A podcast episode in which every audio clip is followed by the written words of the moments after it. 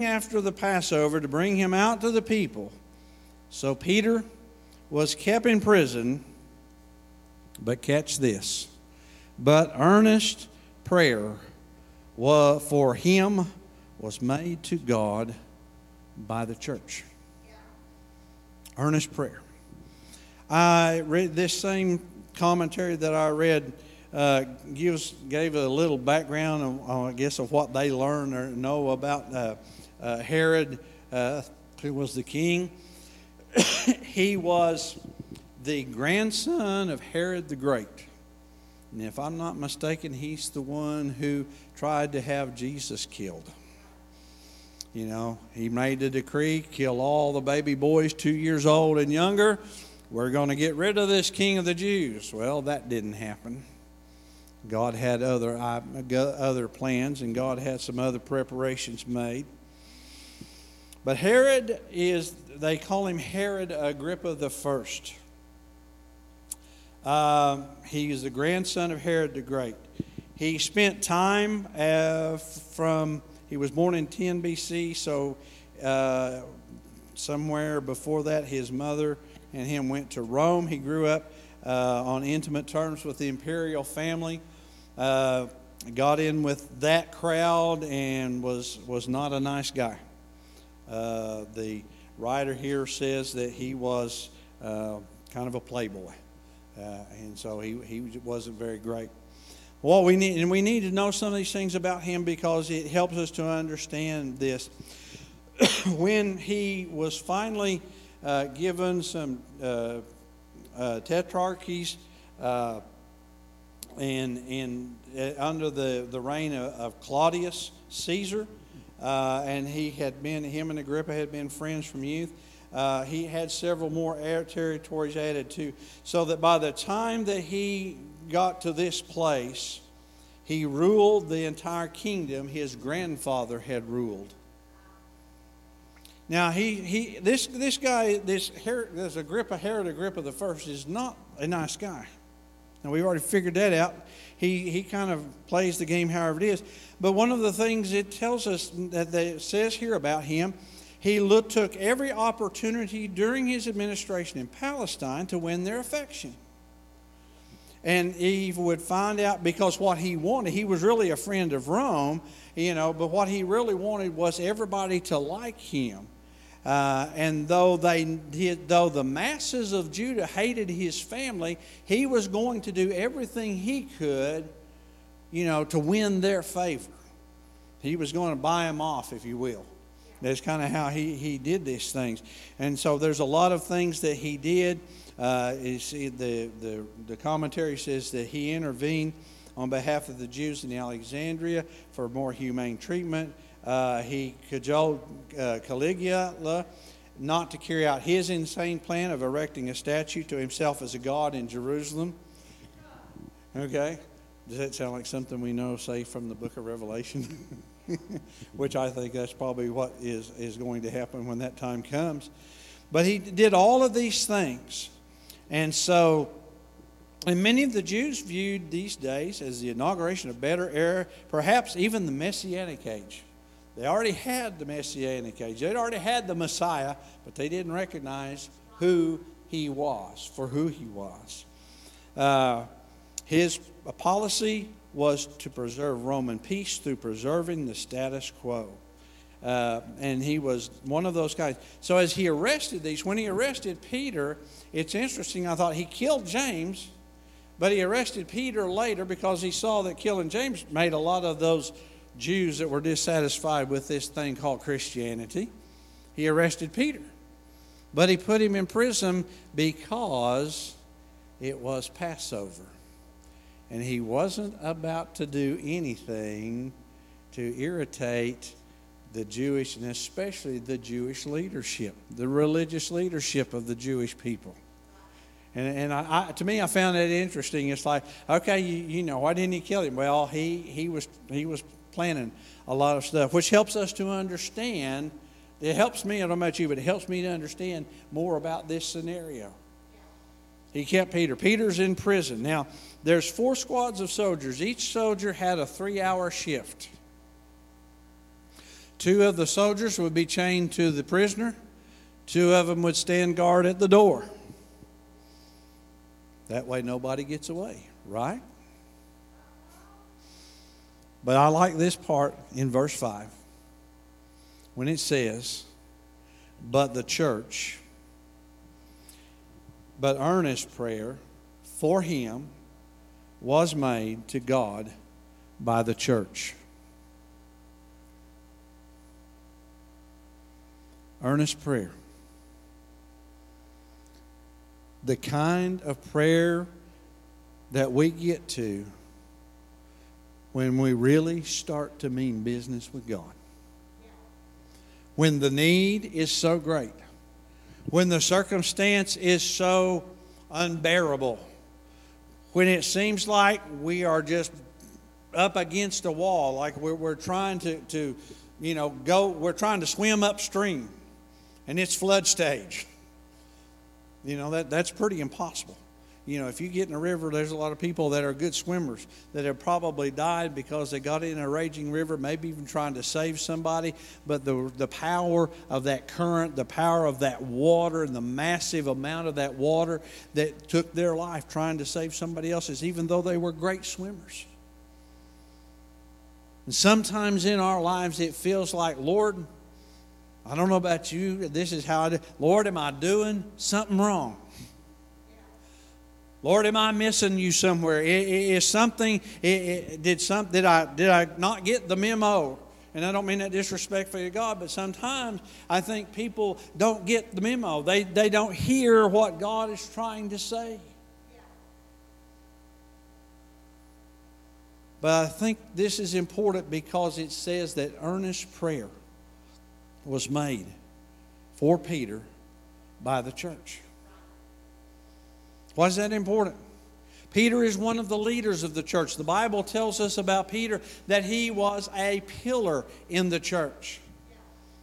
This is the same Peter that denied the Lord. This is the same Peter that, that Brother Chasen was talking about falling off in the water because he took his eyes off of Jesus. It's the same Peter who, who took off the servant's ear when they come to arrest Jesus. He wasn't aiming for his ears, he's aiming for his neck. He was going to take the guy's head off of his shoulders. Either God or the man had sense enough to duck and got his ear, cut his ear off. Jesus had to tell him, Peter, put your sword up. They that live by the sword are going to die by the sword. And healed the man's ear. He was the servant of a man named Malchus. They would have understood who that was. They would have known who that guy was. But this is the same Peter who, on the day of Pentecost, stands up and begins to proclaim under the anointing of the Holy Spirit, preaches a, a sermon that 3,000 people get, added, get added to the church. This is the same Peter who he and John are walking to the temple one day and they see the lame man laying at the gate begging for alms. And they look at him and say, Look at us. The guy said, Oh, good. They're going to, you know, they didn't realize these Pentecostal preachers. you know, broke his, his Job's turkey. But what they had was far more valuable than any money would ever be. They said, Look on us. Peter said, Look on us. We don't have any silver. We don't have any gold. But what we got, we're going to let you have. And he reached for it, said, In the name of Jesus of Nazareth, rise up and walk. And a miracle of recreation in a man's body took place. Now, I've told you this before, but I'm going to reiterate it because it, it bears repeating when that man that man had never walked a day in his life there was no balance. There was no equilibrium for standing. There was no muscle mass. There was no ligament mass. There was nothing there but skin and bones. The thing I know about this, the, the less you use your muscles, the more they atrophy and get smaller. But the Bible says that in an instant, God gave him muscles. God gave him the ability to jump up and leap. And walking and leaping and praising God, he goes into the temple. What did they have? They had something that was more valuable than money will ever be. They had the power of God in their lives. And it was far more valuable to him, that man, because they would make such a they isn't this the one? Isn't that the guy that, that that's been out there for years? Yeah, it looks like him. He's going, No, I am he. I am the one. I, that's, I'm that guy. I was that guy. There's a sermon all of itself. I was that man. I was that man you're talking about, but look what Jesus has done for me now. I was that individual, but look at what Jesus has done for me now. This same Peter. Why did God allow him to get arrested? God had a plan. God was not about to allow him to go off and for Herod to kill him. God wasn't going to let that happen. And the church was going to do what they could do. May I tell you something tonight, church? People, and I've heard Christians say this, and sometimes I've been guilty of saying it myself. Well, I can't do much, but I can at least pray. That's the first thing we ought to be doing. That is our link to God. That is our connection to the power, to the very throne room of God. That is our connection. Because He's gone. But the church knew they had been taught. They had learned some things in those few short years, maybe, I don't even know if it had been years yet, but they had learned, they had been taught. Here is your connection, here is your power source. We can have the, uh, the fanciest sound system and, and, and camera system and lighting system there is, but let me tell you something if OG&E shuts the power off, we're back to the old days. Tor- not I start to say torches, but not quite that far back. Lanterns, anyway. I don't remember those, but you know, but you remember there were days you had the lanterns. You know, cool old lanterns. I've still got a few of them at home in case the electricity goes out. At least we got a little bit of light. But you see, they had a power, there's a power source. And our prayer time is that time that connects us to the power source of God. Is it important? Go back and look at the at the Gospels. Look at what and how many times do they say? And Jesus went up to a mountain to pray. If Jesus needed to talk to the Father, being the Son of God, how much more do you and I need to go talk to the Father consistently and constantly, and it doesn't bother Him at all? That's His pleasure. It is, pleases Him when we go to Him. But Lord, sometimes I need to grow up. You, but you're always going to need God every day of your and every hour of every day of your life. That's what they knew. That's what they understood. And they began to do earnest prayer. I don't know how they prayed. It does not matter how they prayed.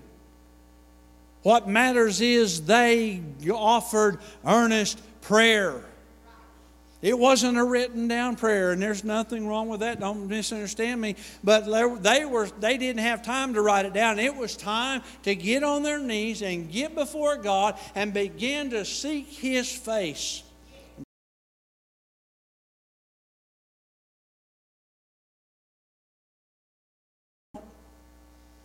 Peter is asleep in prison, chained to two guards Two of them are watching at the door.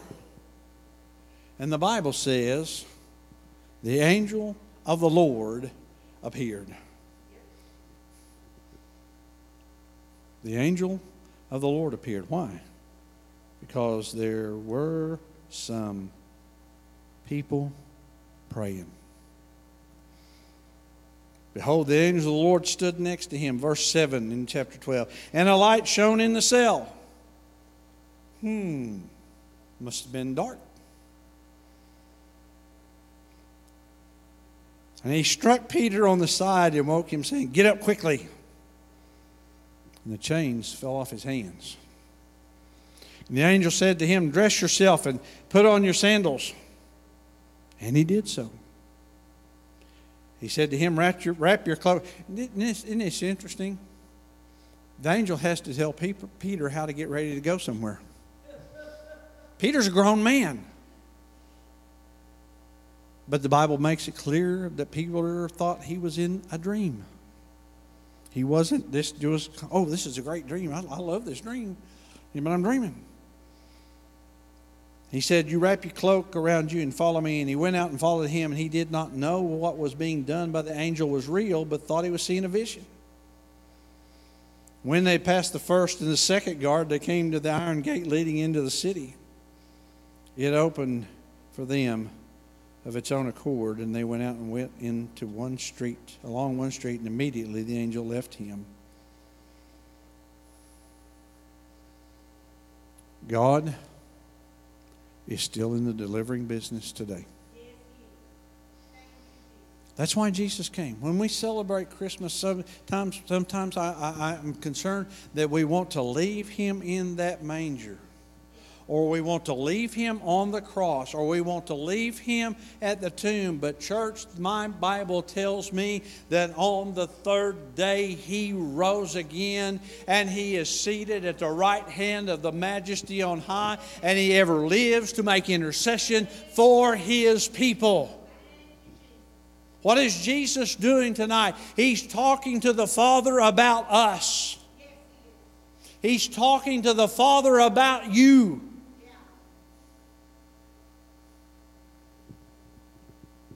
He's interceding. He's interceding. What does that mean? To me, that means he's pleading our case before the Father. He pleaded Peter's case and the church's case before the Father, and the Father sent the angel down there, had to wake Peter up. And thought about this, but I wonder if Peter's side hurt afterwards the Bible says the angel smote him. Now, to me, the word smote carries a pretty, pretty swift consequence. Yeah, ow. He was that asleep. I, I said this before. Peter was at peace. He was going to be all right. God to take care of it. The Bible says that he went out, went to the door, and we know the story. He knocks on the door and says, It's me, Peter, let me in. The little girl runs back, Rhoda went runs back. Peter's outside the door. Are you out of your mind, girl? What's how sad that the church was going. They've been praying for Peter, and Peter's at the door, and the little girl tells them, young lady tells him, Oh, Rhodey just hearing stuff. Oh, it's probably just his angel. Well, even if it's his angel, go answer the door.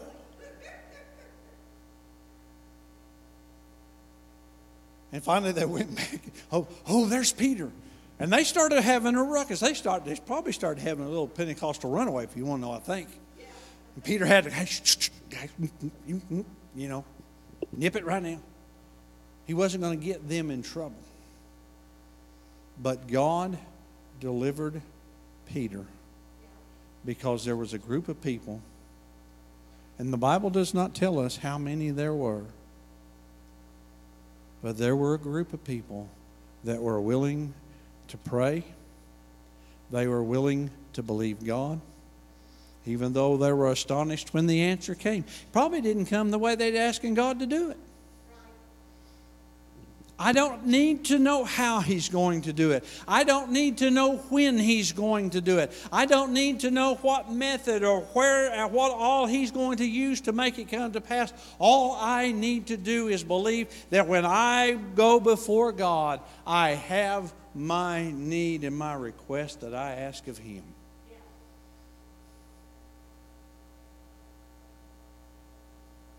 As God's people if Jesus, if God took, you stop and think about it. I wasn't going to talk about the Christmas story, but it fits. And I'll tell you why. If God took the time and the effort to get this world ready and provide a Savior, announce him to shepherds with one angel and then a multitude of them.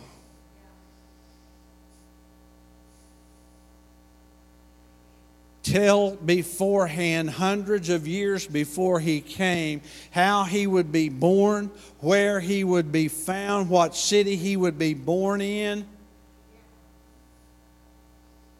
Plan the Bible says, before the foundation of the world, before God ever put this earth and this universe in existence, that plan that came to pass on the night that Jesus was born had been put into place back way back in eternity before it was ever on earth.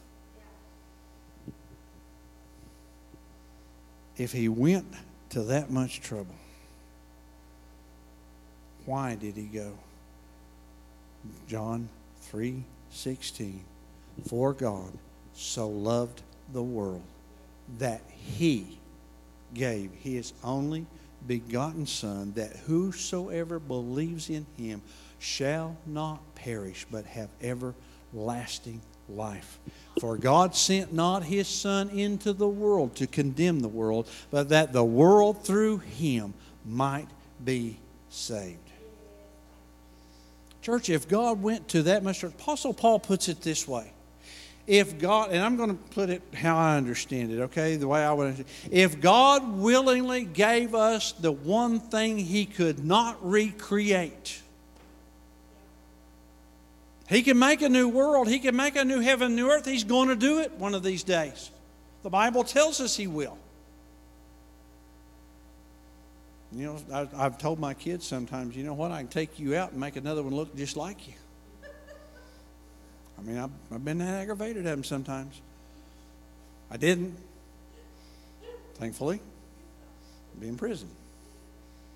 But God can take everything that exists as we know it now, destroy it in an instant, and put a brand new one in its place in the instant afterwards. But He could not and would not replace His son. Paul puts it this way If he spared not his own son, how shall he not with his own son? I'm going to put that in there because that's the way I understand it. How shall he not with his own son give us all things? What do we need to do? Earnest prayer. Well, that takes time. Yes, it does. And, church, in this day and hour that we live, whether we're here, whether it's any somebody watching from another church somewhere else, all across the world, what the church needs to do is start giving some earnest prayer to things.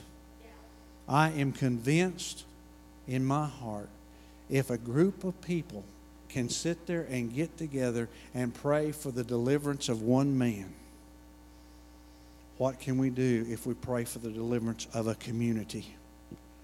of a state, of a country, of a world. Earnest prayer. It's time consuming.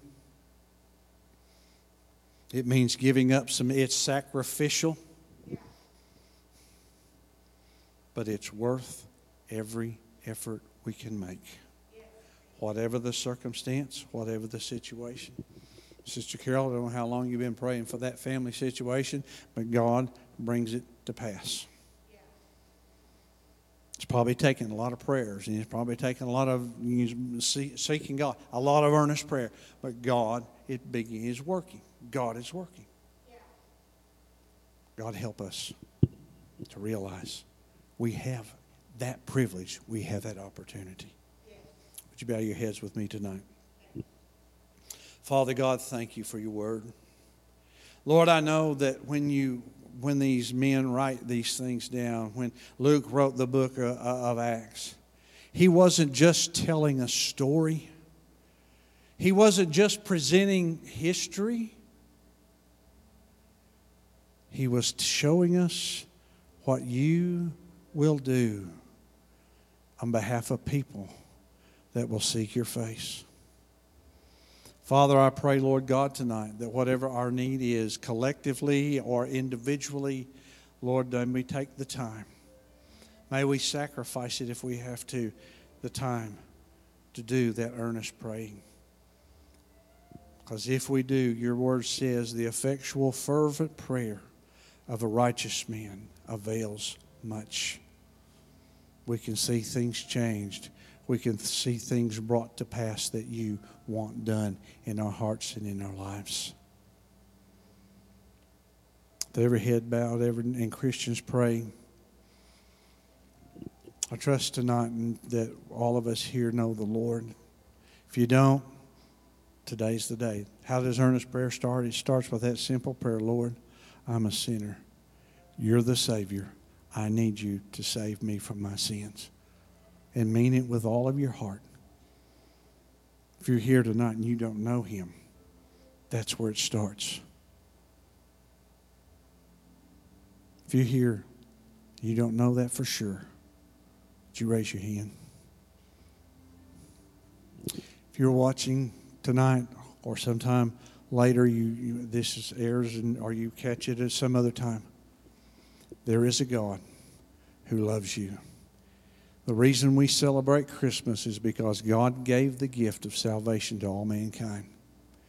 God wants you and his family so much that he sent his only begotten Son, the one thing he could not recreate, to die, to live, and to die and to rise again so that you could have life eternal. You could have everlasting life through Jesus. The Bible says, No man comes unto the Father except the Spirit draws him. Jesus said, No man comes, you've got to come through me to get to the Father. He says, I'm the door, I'm the way, the truth, and the life. No man comes to the Father but by me. But you can. All you simple, mean from your heart, Lord, I'm a sinner. Jesus, you're a Savior, the only Savior that can rescue me and can save my soul from an eternity without God to an eternity with God. You'll say that and mean it in your heart, and then tell somebody, let them know the decision you've made. And you too can know this. And that prayer starts, that praying starts there, and it just continues to go from there. As you grow and as you develop, we need God. Lord, show me stuff. Lord, I need to understand your word better. And He will do it because He loves you that much. I pray tonight that you'll do that. The greatest gift you will ever give yourself is a relationship with God through Jesus. Father, I pray tonight for this church. I pray, Lord God, that as we continue to seek your face for your will for this church, Lord, it may take some deep down, hard, earnest prayer. But Father God, you are still in control and you are still going to do what you want to do, and nothing and no one will stand in your way until you get it accomplished. And we thank you, Lord, for it. We thank you, Lord, for the answer for our hearts and lives. Lord, whatever our circumstance, whatever situation,